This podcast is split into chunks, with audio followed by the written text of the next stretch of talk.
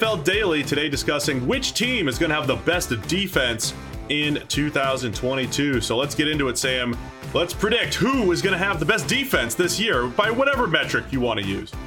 Okay, um, I got a few contenders. I have three teams that are in the NFC and one team in the AFC. Um, we've talked about them a lot so far this offseason, but let's start off with the Green Bay Packers because a lot of the discussion this offseason has been the Packers might have the best defense that Aaron Rodgers has ever played with. It might be the best unit that's been opposite him through his entire time in Green Bay. And I think there's something to it. Um, when you look at the players that they kind of blooded last season or that they got real development from, guys like Rashan Gary as their elite number one pass rusher, guys like Eric Stokes, their rookie corner who ended up playing, you know, the entire season basically and, and looking like a pretty good player going forward. They got a career year out of Rasul Douglas who comes back. And of course, they get guys like Jair, Jaire Alexander back, who was a, maybe the best, you know, corner in the NFL the season before, the last time we saw him. So I think Green Bay might have the best secondary in the NFL. They've got an elite pass rusher in Gary. They added players, Devonte Wyatt, you know, up front to that defensive line that already had Kenny Clark. That defense could absolutely be legit. Yeah, I think I think this really might be the best defense that Rodgers has had, especially since 2010. You laid out all of the the players that they have.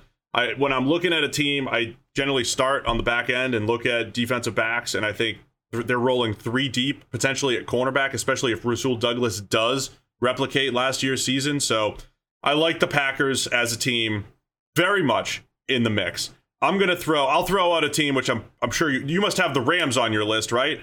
Nope. No Rams on the list. Nope. How are you such a Rams hater? The defending Super Bowl champions. Uh, last year they were eighth in EPA per play allowed, and the year before they were number one. So they absolutely could be very much back in the mix to have the best defense in the league. Of course, it all starts with Aaron Donald, Jalen Ramsey. When we talk about teams that have the most valuable non quarterbacks using PFF war, that's it. Aaron Donald, Jalen Ramsey, two of the three most valuable non quarterbacks in the league last year. Then they add Bobby Wagner to the middle. So, yes, you're losing Von Miller, who they had down the stretch, but they have never had a linebacker in recent Rams history quite like Bobby Wagner. Even as he gets older, I think this defense is going to be just as good as it's been in recent years, and they've got the star power to be the best defense in the league. Like that's one of the fun or interesting parts about this whole discussion is what do you measure it by? Because you know, do you go EPA per play? Do you go points? Do you go yards? Like, what is your measure for being the best defense in the NFL? Because I, I, I, would imagine if you asked people who the best defense in the league was last year, you wouldn't get many people saying Buffalo.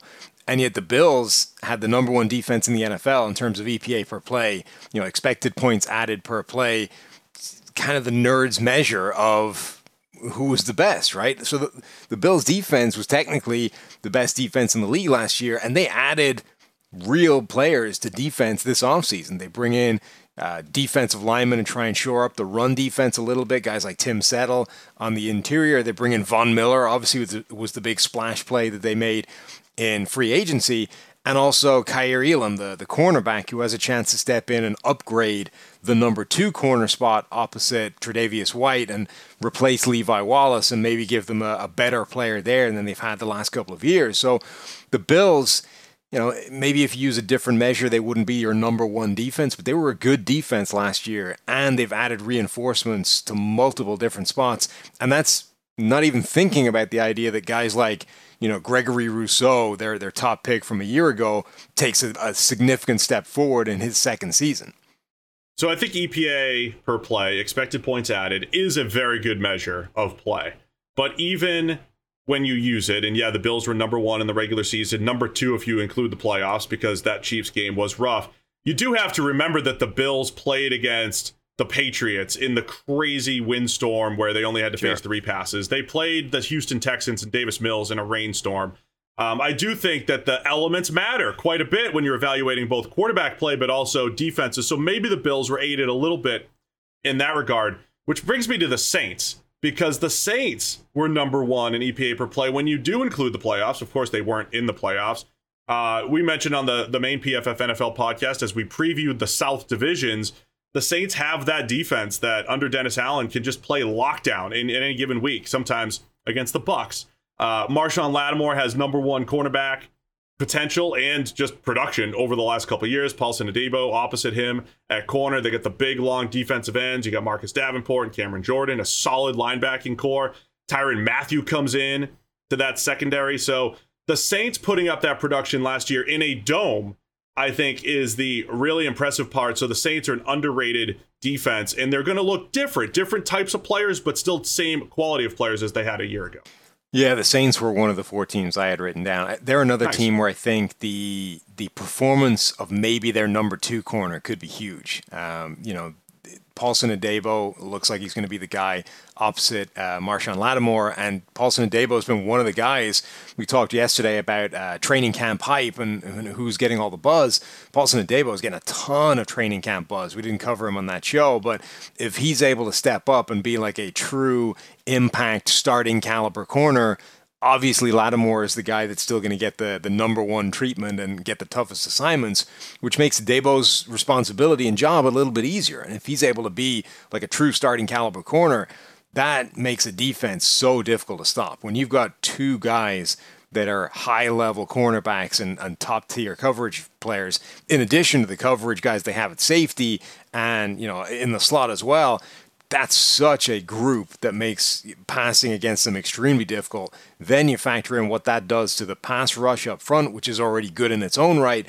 You're right. The, the Saints absolutely have the pieces in place for this to be a very good defense, top to bottom. All right. Who's your other team that you have on your list here, Sam?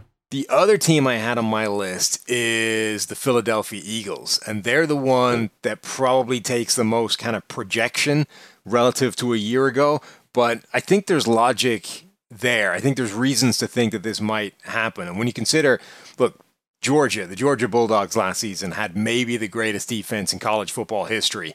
And the Eagles drafted a couple of players off that defense. So I would imagine that's a pretty good starting point. You bring in Jordan Davis, who is this absolute freak of nature in terms of size and speed and athleticism and what he can do.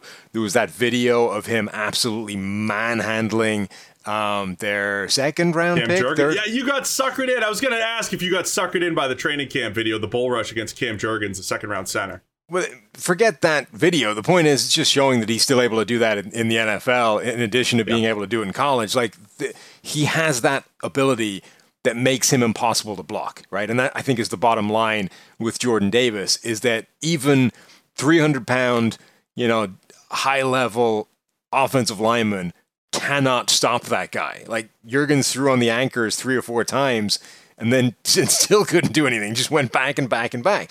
If Jordan Davis plays to his potential in his rookie season, he is a dominant defensive lineman.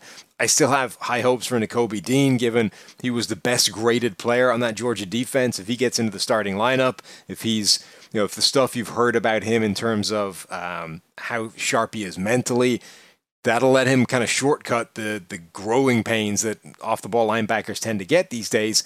And then really underrated addition, they snagged James Bradberry for, you know, just money, like almost nothing when they when the Giants had to cut him for salary cap reasons. The Eagles bring him in, and again, two high level corners. All of a sudden, you have Darius Slay and James Bradberry Uh, in a secondary, and like, again, that's just that's making a defense very difficult to beat. Yeah, I really I don't mind the Eagles as a as a long shot pick. They got to play a lot better than they did last year as far as their soft zone coverages. They were giving it up early in the season, got better a little bit down the stretch. I love those additions. I can't wait to see what Jordan Davis does actually bring to the table, but the they might still be a year away there though, Sam, you know, cuz it's tough to rely on Jordan Davis having that big of an impact right now as a rookie. Uh, for whatever reason, the 49ers are getting a ton of hype. I'm not ready to completely buy in, but I know 49ers fans have been hearing the reports from camp, and this defense looks legit.